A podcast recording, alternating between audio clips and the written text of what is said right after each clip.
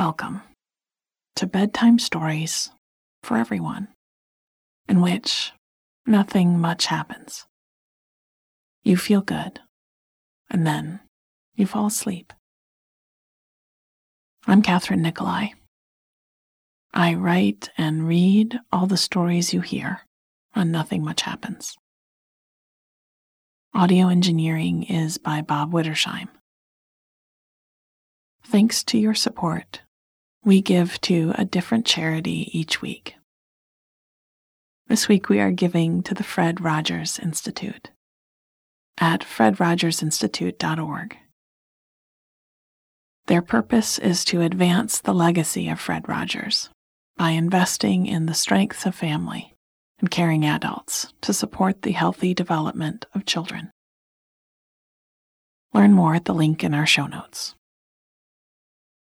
Now, we need a bridge between our daily lives and good sleep. A way to create a little space for your mind to rest in. And that's what our stories are. They're a soft space to settle. Nothing much happens in them. There's nothing to keep track of. Just listen and relax, and sleep will come. I'll tell the story twice, and I'll go a little bit slower the second time through.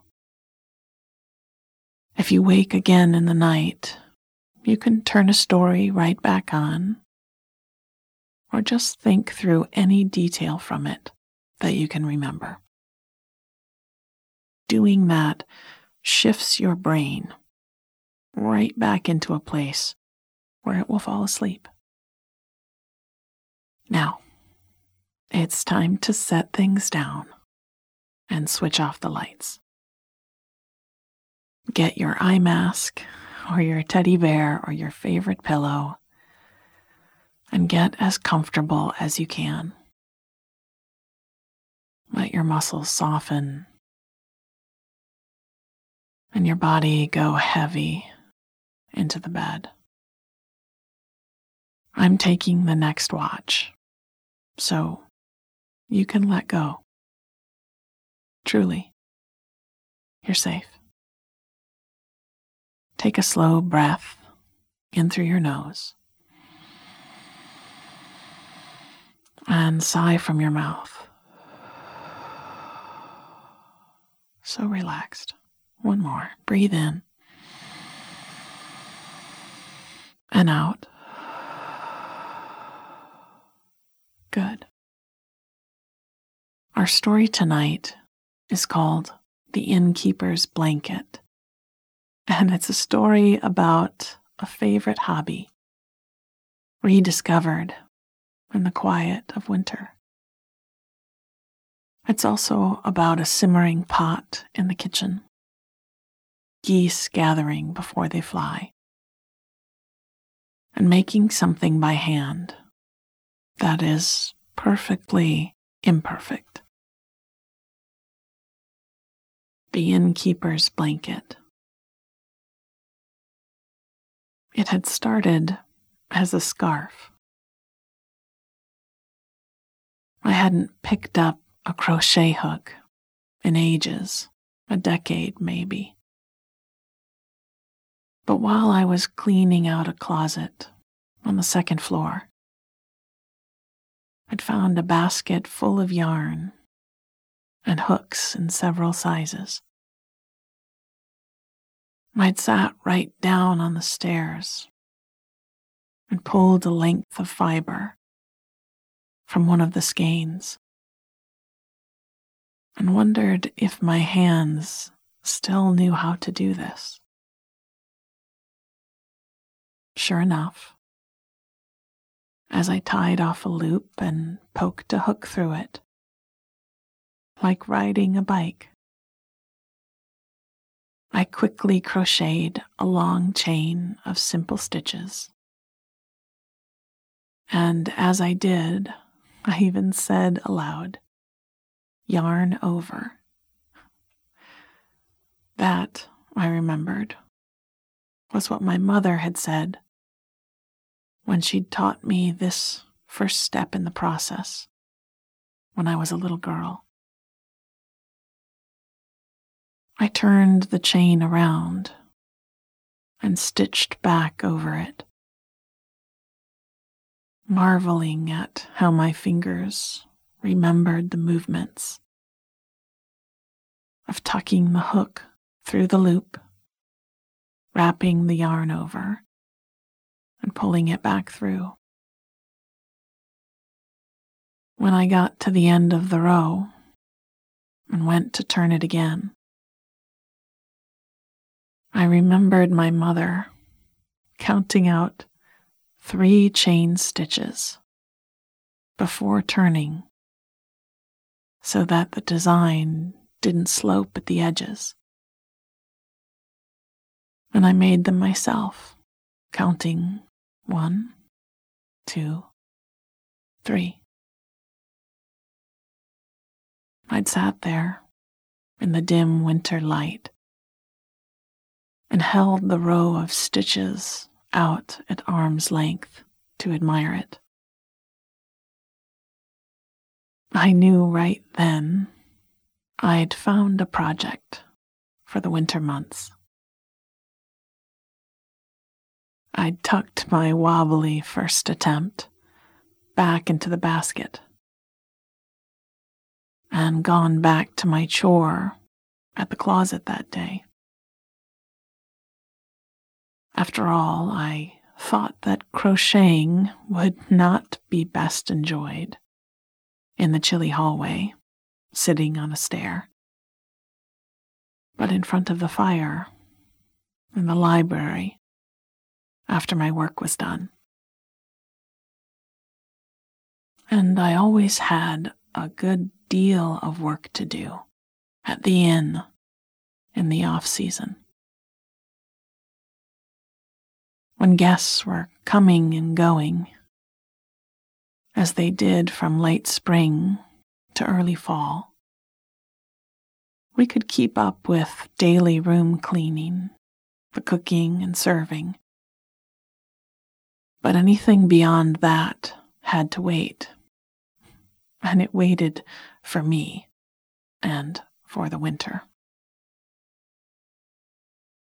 I'd done lots already, and I didn't mind being alone in the big house.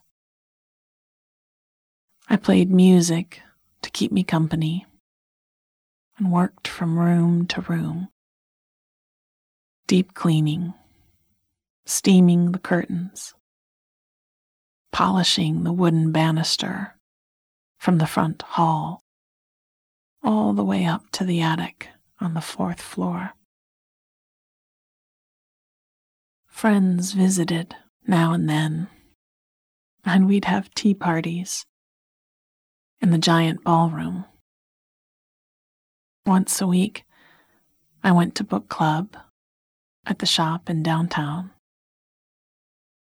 I cooked pots of soup down in the kitchen and ate pickles from our pantry that Chef had put up in large batches in the summer and I liked cleaning out the cupboards and closets most of all. I'd been the innkeeper here for many years already, but I knew that this house still had secrets she kept from me. So each winter, I'd pick a few cubbies and closets and clean them out to their back walls and I always found some interesting things. Before I'd come upon the basket of yarn, I'd found a stack of old board games. The seams of their boxes splitting apart, even under a layer of tape. That was likely already 40 years old. The best part had been opening them up, taking in their dusty, warm scent, and finding scorecards and faded pencil,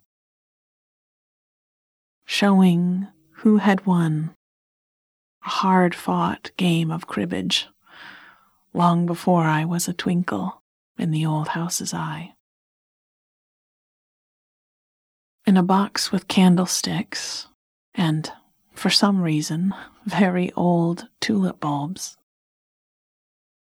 was a stack of menus, some even handwritten from fancy dinners held here in the inn's earliest years. I'd sent pictures of them to Chef, who was cooking in a ski resort for the winter. They'd called me and we'd spent a silly half hour going through each appetizer, entree, and dessert, wondering if our modern diners would be interested in any of these very vintage flavors. Maybe, we'd said. Maybe we could find a few choice picks and add them to our rotation in the spring. And after days like that, I'd clean up and reach for my crochet basket and stretch out on the sofa in the library and work away for a while. That's how the scarf had turned into a blanket.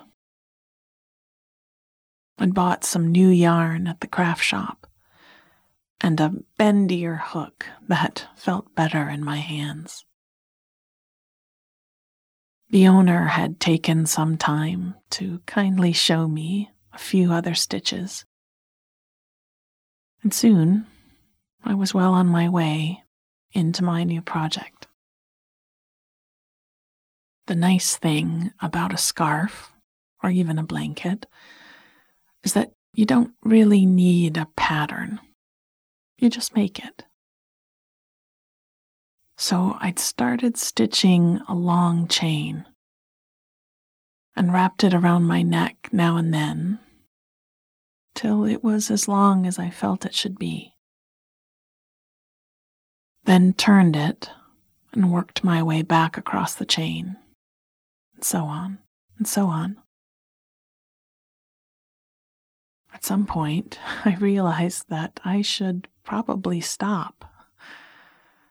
It was as wide as it needed to be to keep someone's neck and chin warm. But I just didn't want to stop. I was having a good time, so I kept stitching and turning, counting one, two, three, and my scarf was soon halfway to being a good sized blanket. I stretched it out over my legs, and it kept me warm while I worked. The evenings passed, and I kept stitching. The snow melted and came again, coating the gardens with white. The lake froze over completely and the geese gathered and flew off one day, honking their goodbyes. I switched from soups to casseroles and simmered a pot with lemon peels and rosemary on the stove. And one evening, my blanket was finally done. Though I'd been careful with my stitches in the end, it came out a bit wonky. Not so's you'd notice when you were cuddled up under it. But when I laid it on my bed, it had a definite hourglass shape I hadn't intended. It felt a bit like the year, actually, ebbing and flowing, full to thin and back again and I decided I liked the um, organic nature of it. It was homemade, and it showed. Well, I said to myself, that settles it. This one is for me. I wouldn't give it away, I'd keep it as proof. But even when things are imperfect, they can still be warm and enjoyable. The innkeeper's blanket. It had started as a scarf. I hadn't picked up a crochet hook in ages, a decade maybe. But while I was cleaning out a closet on the second floor, I'd found a basket full of yarn and hooks in several sizes. I'd sat right down on the stairs and pulled a length of fiber from one of the skeins and wondered if my hands still knew how to do this. Sure enough, as I tied off a loop and poked a hook through it just like riding a bike.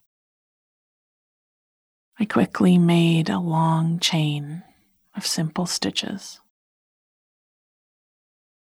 And as I did, I even said aloud, yarn over. That, I remembered, was what my mother had said when she taught me this first step in the process when I was a little girl. I turned the chain around and stitched over it, marveling at how my fingers remembered the movements of tucking the hook through a loop, wrapping the yarn over, and pulling it back through. when I got to the end of the row and went to turn it again. I remembered my mother counting out three chain stitches before she turned so that the design didn't slope at the edges. And I made them myself, counting one, two, three. I'd sat there in the dim winter light and held the row of stitches out at arm's length to admire it. I knew right then I'd found a project for the winter months. I'd tucked my wobbly first attempt back into the basket and gone back to my chore at the closet that day. After all, I guessed that crocheting would not be best enjoyed in the chilly hallway, sitting on a stair, but in front of the fire in the library after my work was done. And I always had a good deal of work to do at the inn in the off season. When guests were coming and going, as they did from late spring to early fall, we could keep up with the daily room cleaning the cooking and serving. But anything beyond that had to wait. And it waited for me and for the winter. I'd done lots already. And I didn't mind being alone in the big house. I played music to keep me company and worked from room to room, deep cleaning, steaming the curtains, polishing the wooden banister from the front hall all the way up to the attic on the fourth floor. Friends visited now and then, and we'd had tea parties in the giant ballroom. Once a week, I went to book club at the shop in downtown. I cooked pots of soup down in the kitchen and ate pickles from our pantry that chef had put up in large batches in the summer. And I liked cleaning out the cupboards and closets most of all. I'd been the innkeeper here for many years already. But I knew that this house still had secrets she kept from me. So each winter, I'd pick a few cubbies and closets and clean them out to their back walls. And I always found some interesting things. Before I'd come upon the basket of yarn, I'd found a stack of old board games. The seams of their boxes splitting apart, even under a layer of tape. That was likely already 40 years old. The best part had been opening them up, taking in their dusty, warm scent, and finding scorecards in faded pencil showing who had won a hard fought game of cribbage long before I was a twinkle in the old house's eye.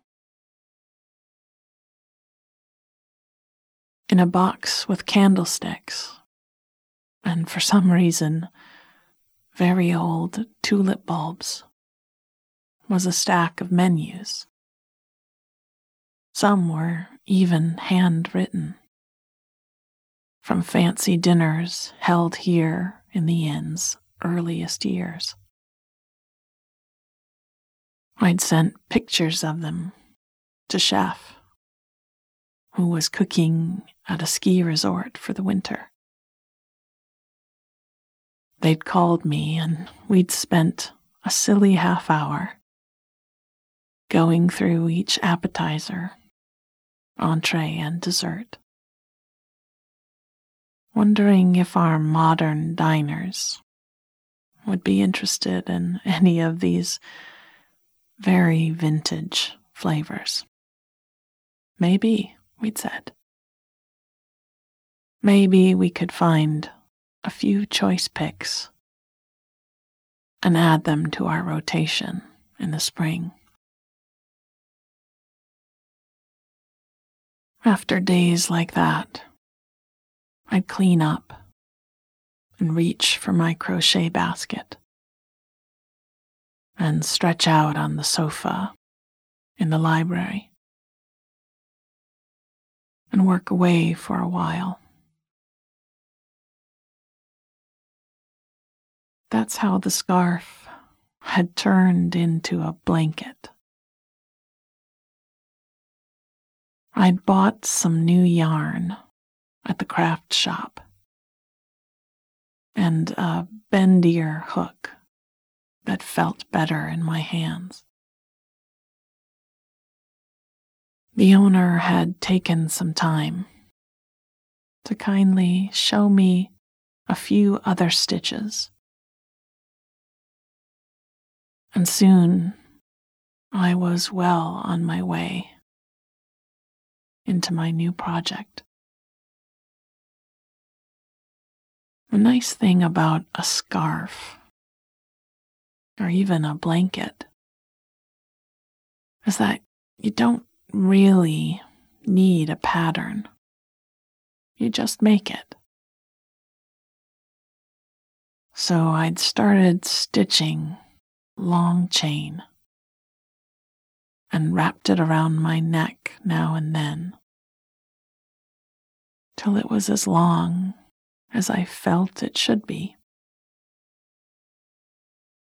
Then turned it and worked my way back across, and so on, and so on. At some point, I realized that I should probably stop. It was as wide as it needed to be to keep someone's neck and chin warm. But I just didn't want to stop. I was having a good time. So I kept stitching and turning, counting one, two, three. And my scarf was soon halfway to being a good sized blanket. I stretched it out over my legs, and it kept me warm while I worked. The evenings passed, and I kept stitching. The snow melted and came again, coating the gardens with white. The lake froze over completely, and the geese gathered and flew off one day, honking their goodbyes. I switched from soups to casseroles and simmered a pot with lemon peels and rosemary on the stove. And one evening, my blanket was finally done. Though I'd been careful with my stitches, in the end, it came out a bit wonky. Not so's you'd notice when you were cuddled up under it. But when I laid it out on my bed, it had a definite hourglass shape that I hadn't intended.